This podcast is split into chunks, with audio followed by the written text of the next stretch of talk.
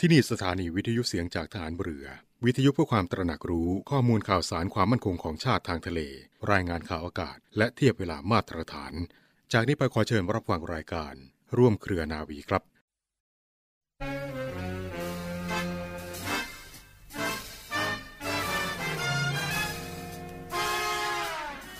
การปฏิบัติงานร่วมกันและส่งเสริมกันอย่างเป็นเอกภาพ ของผู้มีความรู้ความสามารถระดับนี้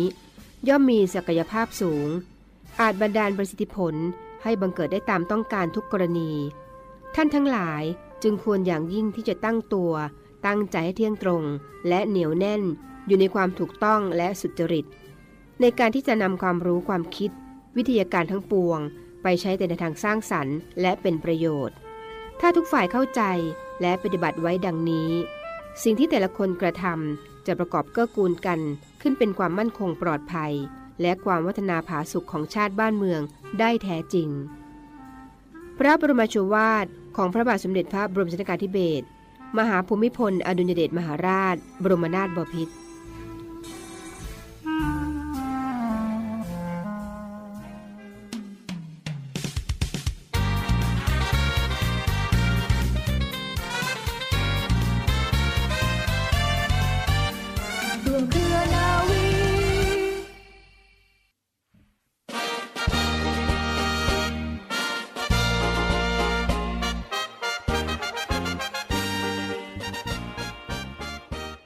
สวัสดีคุณผู้ฟังทุกท่านค่ะ ขอต้อนรับคุณผู้ฟังทุกท่านเข้าสู่รายการร่วมเครือนาวี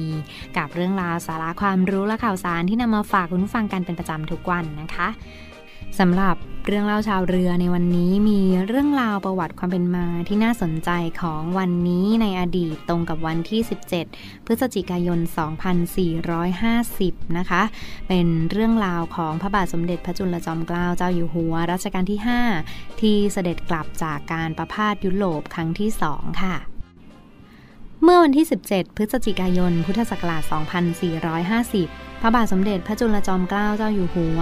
ในหลวงรัชกาลที่ 5 เสด็จพระราชดำเนินกลับจากการประพาสยุโรปครั้งที่2โดยเรือพระที่นั่งมหาจักรี มาถึงปากน้ำเจ้าพระยาในขณะนั้น และได้มีเรือของข้าราชการพ่อค้าและประชาชน จอดค้างคืนรอรับเสด็จอยู่ก่อนแล้วหลายร้อยลำ เป็นแพเต็มทั้งสองฝากฝั่งแม่น้ำเรือต่างๆ เหล่านี้มีการประดับ ตกแต่งเรืออย่างประณีตงดงามนะคะ มีมหรสพในเรือ เรือพระที่นั่งมหาจักรีได้เดินทางจากปากน้ำเข้าสู่ยังพระนคร โดยมีเรือพระยมของกลุ่มเจ้าท่า เป็นเรือนำร่อง เรือลบแล่นเป็นกระบวนนำเรือพระที่นั่งผ่านเรือที่รับเสด็จณที่ใด เรือเหล่านี้ก็จะเป่าแตรและโห่ถวายพระพรชัยมงคล พอเรือพระที่นั่งผ่านพ้นไป เรือเหล่านี้ก็จะแล่นตามเสด็จเป็นกระบวน ส่วนตามวัดและบ้านเรือนที่อยู่ริมแม่น้ำต่างก็ถูกตกแต่งด้วยธงทิวส่วนประชาชนที่เฝ้ารอรับเสด็จสองฝั่งแม่น้ำเจ้าพระยาก็ต่างโห่ร้องอวยชัยตลอดระยะเส้นทางค่ะ เมื่อเรือพระที่นั่งมหาจักรีนั้นเข้าเทียบท่าราชวรดิตนะคะ พระบาทสมเด็จพระจุลจอมเกล้าเจ้าอยู่หัว ก็ได้เสด็จพระราชดำเนินขึ้นจากเรือไปประทับณพระที่นั่ง ราชกิจวินิจฉัย ได้มีพระบรมวงศานุวงศ์ทูตานุทูตข้าราชการพ่อค้าประชาชน มาเฝ้ารอรับเสด็จอย่างเนืองแน่น แล้วเสด็จพระราชดำเนินสู่พระบรมมหาราชวังค่ะ ค่ะคุณผู้ฟังและนี่ก็คือเรื่องราวทหารเรือในอดีต ที่พระบาทสมเด็จพระจุลจอมเกล้าเจ้าอยู่หัวในหลวงรัชกาลที่ 5 เสด็จกลับจากประพาสยุโรปครั้งที่ 2 ที่ทางรายการนำมาฝากคุณผู้ฟังค่ะ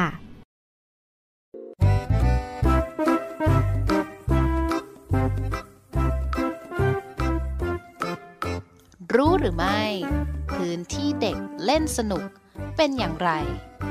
การเล่นเป็นของคู่กับเด็ก เพราะการเล่นจะช่วยส่งเสริมการพัฒนากล้ามเนื้อมัดเล็ก พร้อมทั้งทักษะการเข้าสังคม และอารมณ์ต่างๆ หรือสนามเด็กเล่นนอกบ้าน เพราะสิ่งที่ต้องคำนึงคือการที่เด็กเล่นได้อย่างอิสระ เป็นพื้นที่ที่เด็กต่างวัยก็สามารถเล่นด้วยกันได้ ตามความสนใจของเด็กๆ สามารถเรียนรู้ผ่านการเล่น ดังนั้นแล้วค่ะพื้นที่เล่นอย่างสร้างสรรค์ จึงเน้นความมีชีวิตชีวาของสถานที่ธรรมชาติ ที่มีความท้าทายและผจญภัยค่ะสำหรับองค์ประกอบของพื้นที่เด็กเล่นก็คือ 1 ค่ะ วัสดุและสิ่งแวดล้อมที่เป็นธรรมชาติ ใช้สัดส่วนถึง 50%เช่น น้ำหิน ดิน ทราย หรือสัตว์ต่างๆ เพราะเด็กมีความอยากรู้อยากเห็น และเรียนรู้จากโลกภายนอก 2. ค่ะ ชิ้นส่วนประกอบของเล่น ใช้สัดส่วนถึง 20%ซึ่งหาได้จากธรรมชาติ หรือการดัดแปลงของใช้ในบ้านก็ได้ค่ะ 3. ค่ะ โครงสร้างที่ทำขึ้นคือ เครื่องมือการเล่น เช่น บ้านเด็กเล่น ชิงช้า บ้านต้นไม้ ซึ่งสามารถสร้างขึ้นมาเองก็ได้ค่ะ ใช้สัดส่วนถึง 15%ค่ะ และ 4. ค่ะ ที่เก็บของ เพื่อให้เด็กสามารถหยิบและเก็บของได้เอง ป้องกันของเล่นสูญหาย ซึ่งจากองค์ประกอบทั้งหมดนี้ค่ะ พ่อและแม่สามารถสร้างหรือค้นหาไอเดียพื้นที่เด็กเล่นที่สร้างสรรค์ ได้โดยไม่จำเป็นต้องซื้อเครื่องเล่นราคาแพง หรือออกไปข้างนอกบ้าน แต่ถึงอย่างไรก็ตามค่ะ พ่อและแม่ควรระวังเมื่อลูกเล่นของเล่นจำพวกนี้ค่ะ เช่นตู้เสื้อผ้า กระเป๋าเดินทาง เพราะว่าเด็กสามารถที่จะเข้าไปในสิ่งเหล่านี้ และออกไม่ได้ หรือไม่มีผู้ใหญ่มาเห็นทำให้ไม่มีอากาศหายใจ เป็นอันตราย หมดสติ อาจจะถึงขั้นเสียชีวิตได้เลยค่ะ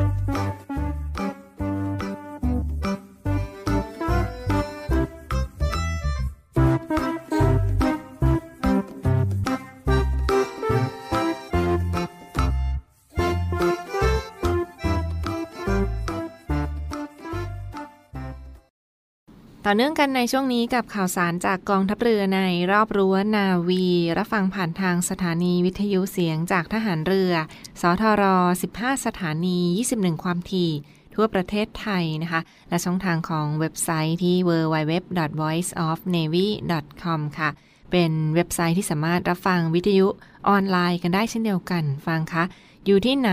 ในประเทศไทยหรือว่าอยู่ทั่วโลกก็คลิกเข้ามาฟังได้เช่นเดียวกันที่เว็บไซต์ของเสียงจากทหารเรือ .com นะคะเสียงจากทหารเรือ .com รวมทั้งแอปพลิเคชันของ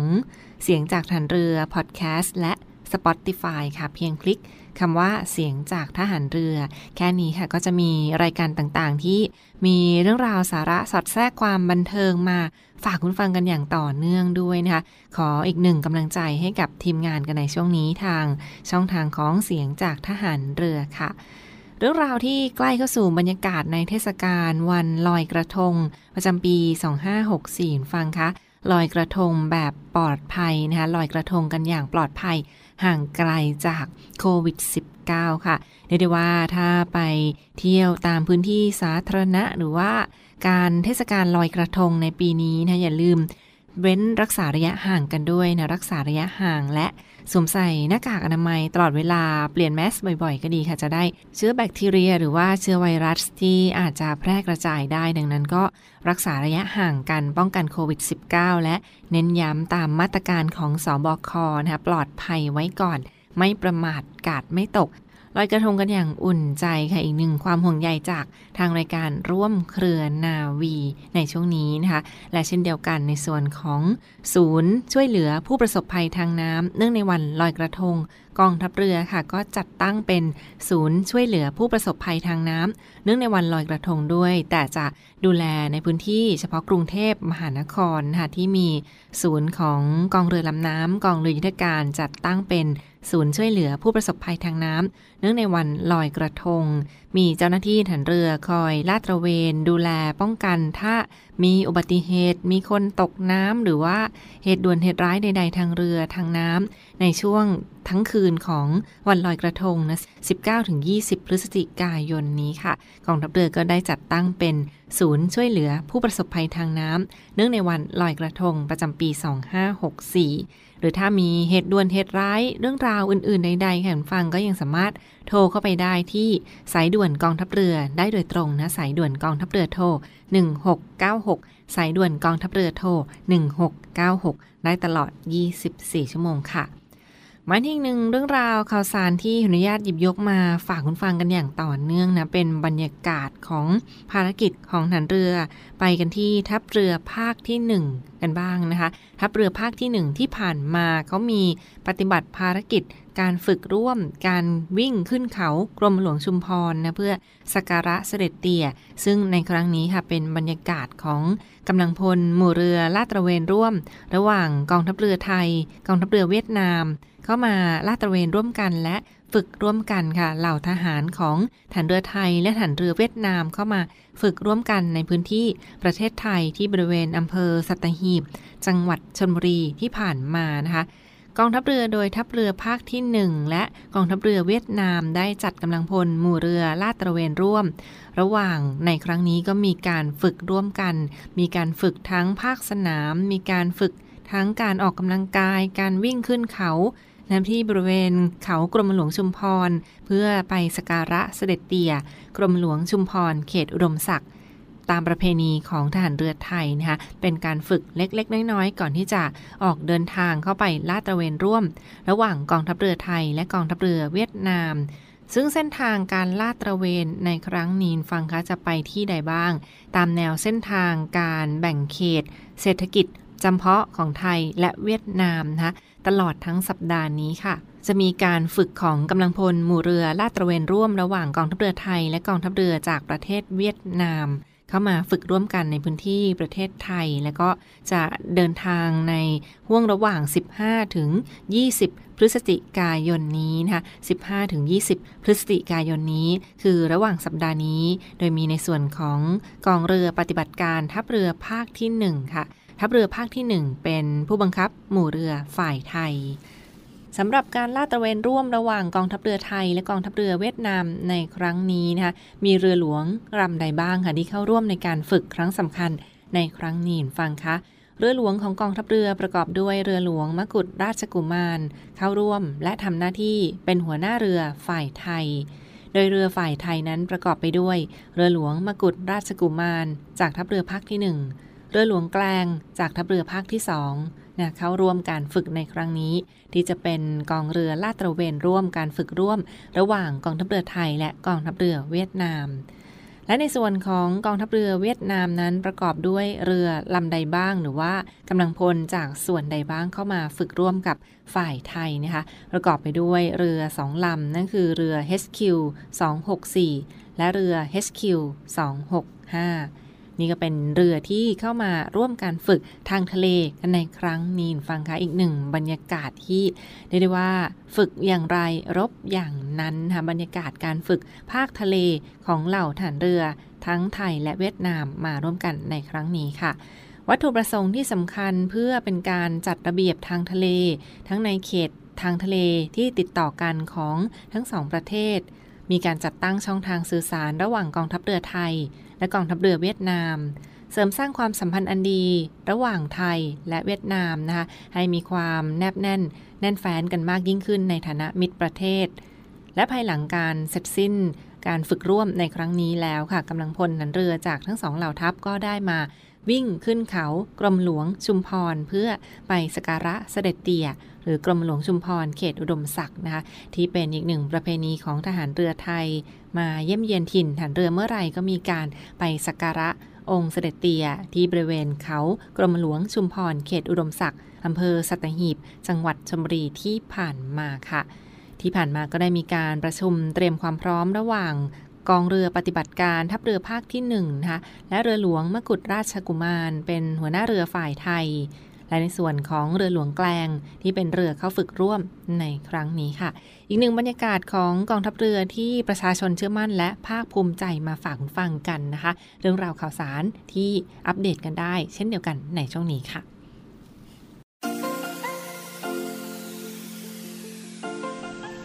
ต่อเนื่องกันช่วงนี้กับการพยากรณ์สภาวะระดับน้ำในแม่น้ำเจ้าพระยาคำนวณโดยกรมอุทกศาสตร์กองทัพเรือประจำวันที่ 17 พฤศจิกายน 2564 ค่ะ บริเวณกองบัญชาการกองทัพเรือกรุงเทพมหานคร ระดับน้ำขึ้นเต็มที่เวลา 16 นาฬิกา 41 นาที สูงจากระดับทะเลปานกลาง 1.58 เมตร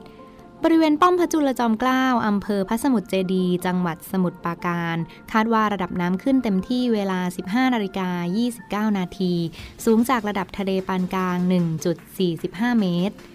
บริเวณโรงเรียนในเรืออำเภอเมืองจังหวัดสมุทรปราการ คาดว่าระดับน้ำขึ้นเต็มที่เวลาประมาณ 16 นาฬิกาถึง 16 นาฬิกา 30 นาที สูงจากระดับทะเลปานกลาง 1.5 ถึง 1.6 เมตร คุณผู้ฟังสามารถติดตามสภาวะระดับน้ำในแม่น้ำเจ้าพระยา โดยกรมอุทกศาสตร์กองทัพเรือได้ทางเว็บไซต์กรมอุทกศาสตร์กองทัพเรือนะคะ หรือที่หมายเลขโทรศัพท์ 02-475-2117 ค่ะ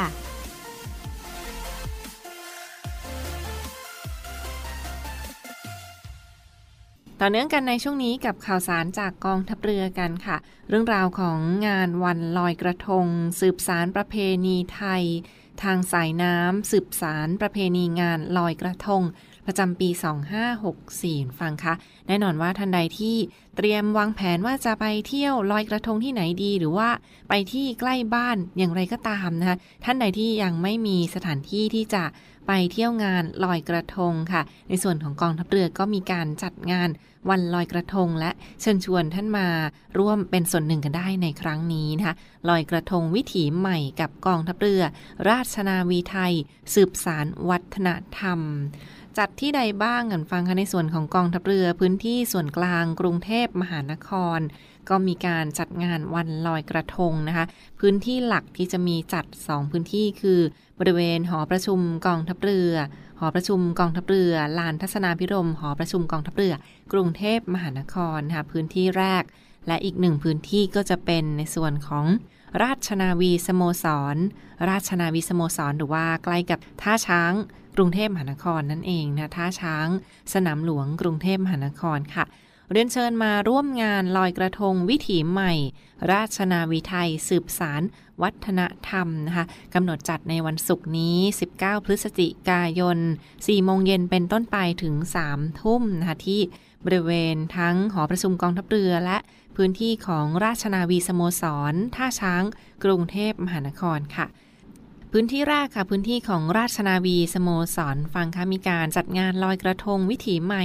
ราชนาวีไทยสืบสารวัฒนธรรมนะคะเริ่มงานตั้งแต่ 4 โมงเย็นเรื่อยไปถึงประมาณ 3 ทุ่ม จัดที่ลานริมน้ำราชนาวีสโมสรหรือท่าช้างนั่นเองค่ะ แต่งกายชุดไทยสวยงามมาลอยกระทงกันนะสืบสารประเพณีไทย ชุดไทยแบบสวยงามห่มสบายอย่างไรก็ตามค่ะ ก็ลองมาเที่ยวงานกันได้ในครั้งนี้กับงานวันลอยกระทงประจำปี 2564 ซึ่งกิจกรรมภายในงานประกอบด้วยกิจกรรมน่าสนใจมากมายเลยฟังคะ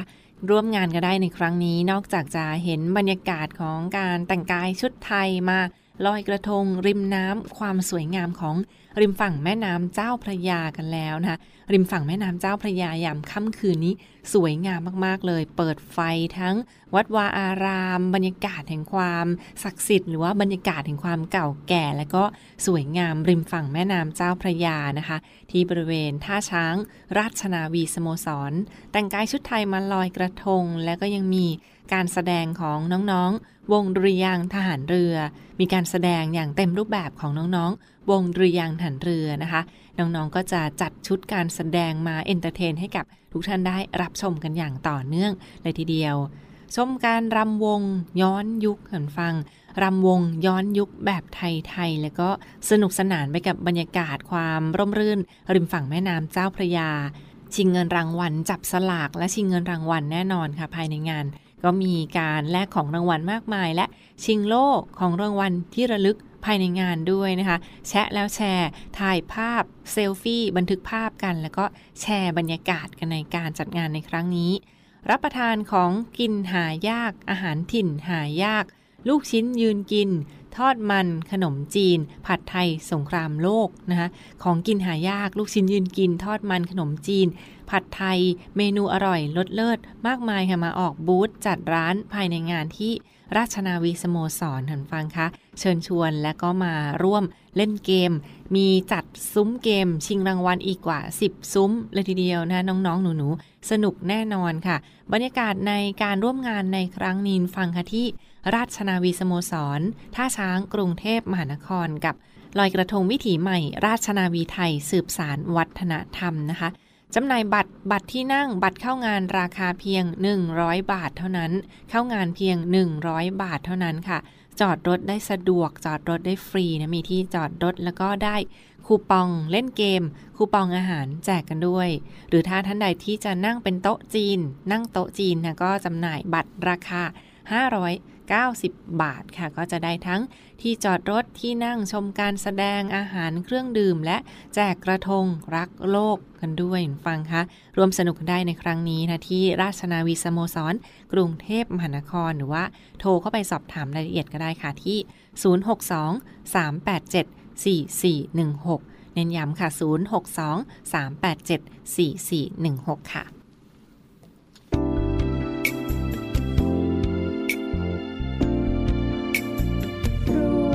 เรือนาวี